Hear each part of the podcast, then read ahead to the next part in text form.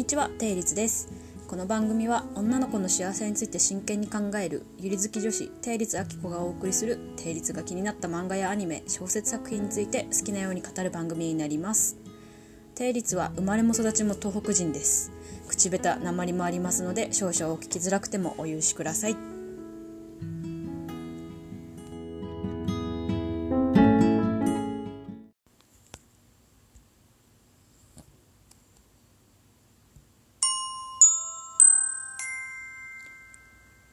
前回は切れてしまい大変申し訳ありませんでした。今回すごい途中から始まります。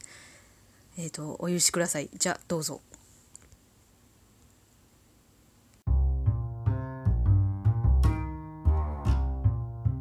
ですね。あれなんですよ。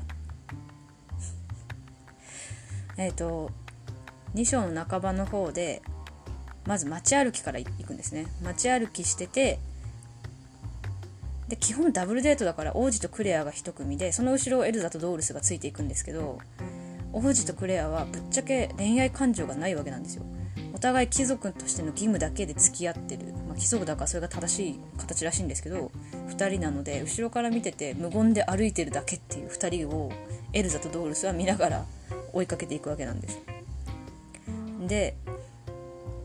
それを見てられないエルザがクレアに声かけたりこう店お店にあっちの方が可愛いから行こうみたいな感じで行ったりするんですけどもうぶっちゃけそっちがはっきり言ってメインのデートになってるんですよ。でドールスだけはそれに気づいちゃうんです。セリフでもあるんですけど俺は誰をどうサポートすればいいんだって風にか言っちゃってるんで彼は。もうこの時点で彼以外誰も気づいてないんですよ。ああお月の主従の2人とかメイドさん2人は気づいてるかもしれないんですけどドールスしかクレアの気持ちにもエルザの気持ちにも気づいてないっていう面白い展開になりまして。で、まあ、すごいイチャイチャしてるんですけどこのダブルデートがもう盛りだくさんすぎてちょっと言いたいことがいっぱいある。でこの次の感激中もクレアがまずまあちょっとこれなんでこの席順になったかちょっと分かんないんですけど王子クレアエルザドールスっていう並びなんですよ多分。でクレアとエルザが隣なんですね。なぜかクレアはなぜかエルザの手を握ってしまうんですよ。しかも無自覚に。無自覚に手を握るんですよ。そんなことありますと思うんですけど、まあ、あるらしく劇に感激してしまったクレアは隣にいるエルザの手を無意識に握ってしまうんですけどエルザは当然気づくわけですよ。握られてるから。したらもうエルザにとっては劇どころじゃなくてずっと横顔を見てるっていう。え好きじゃない恋してないの？それでっていう。本人は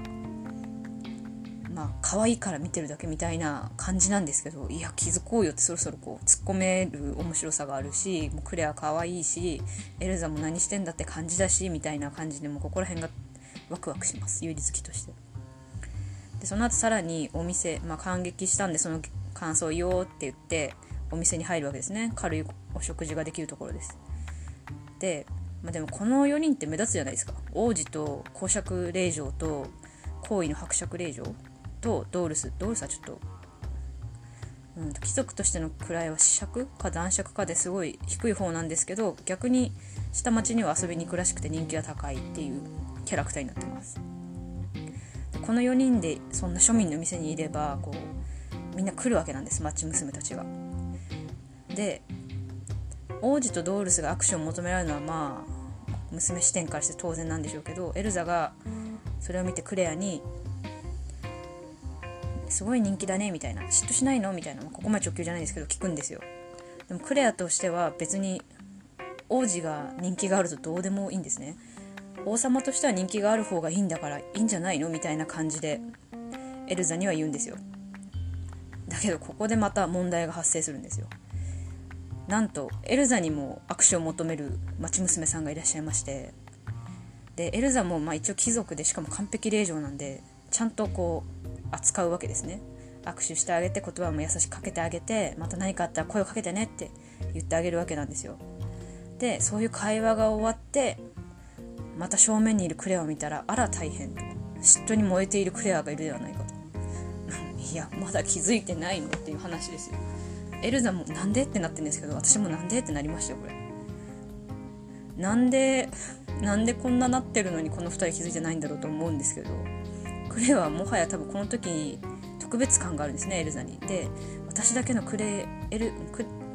クレアは私だけのエルザじゃないんですものねみたいなことを言うんですよ。いや独占欲独占欲ここで来た尊いみたいになっちゃってでエルザもエルザでハテナを浮かべながらもちょっと嬉しがっちゃうんですよ。嬉しがっちゃうって言ってもその時点で気づけよって思うんですけどまだ気づかないっていうもうどうしようもないゆり文が補給されるのが2章2章になります。でさらにここから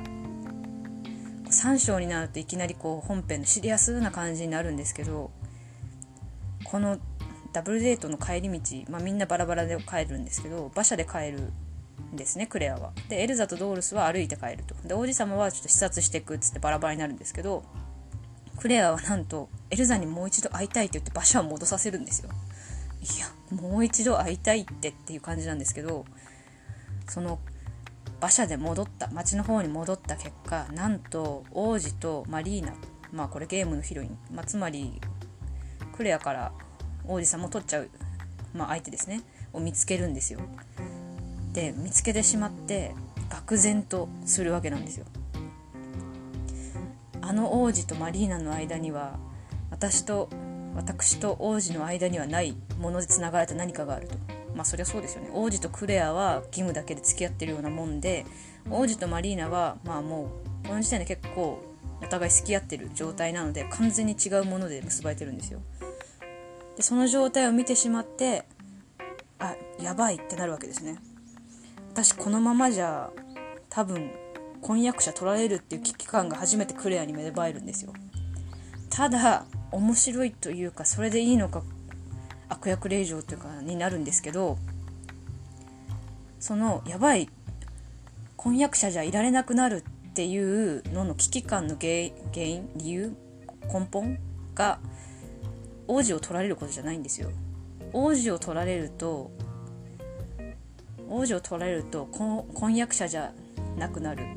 つまり婚約破棄されてしまう。で婚約破棄されてしまうと自分の価値がなくなるっていう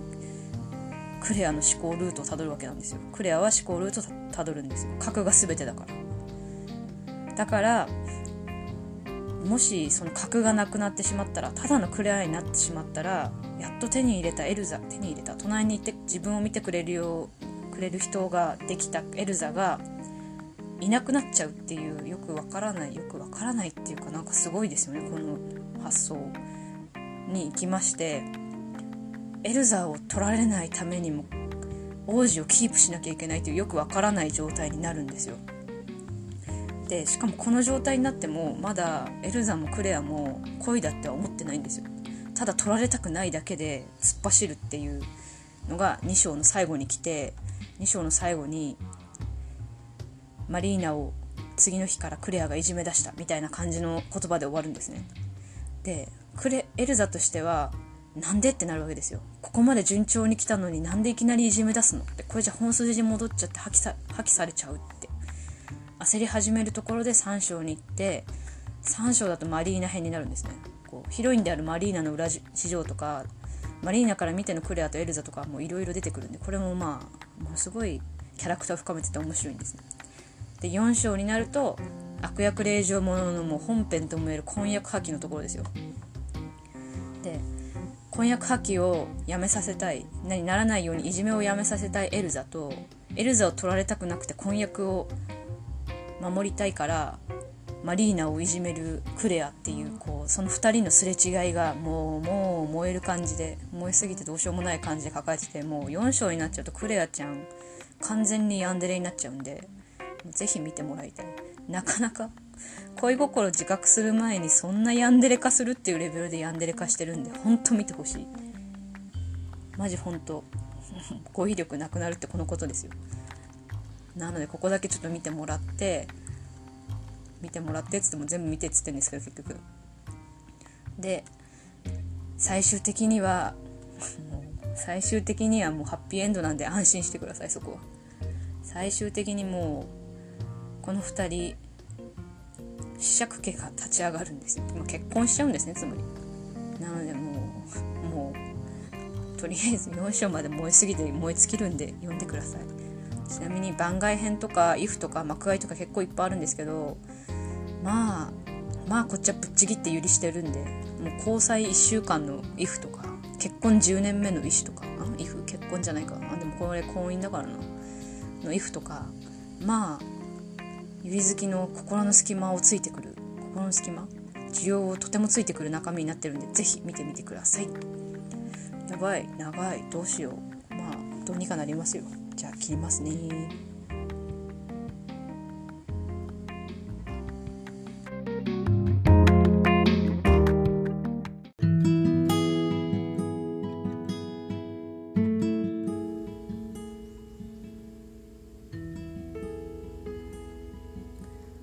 はい、ここまでお付き合いいただきありがとうございます。定率は番組名と同じ人類総有理化計画で同じような内容のブログもやっております。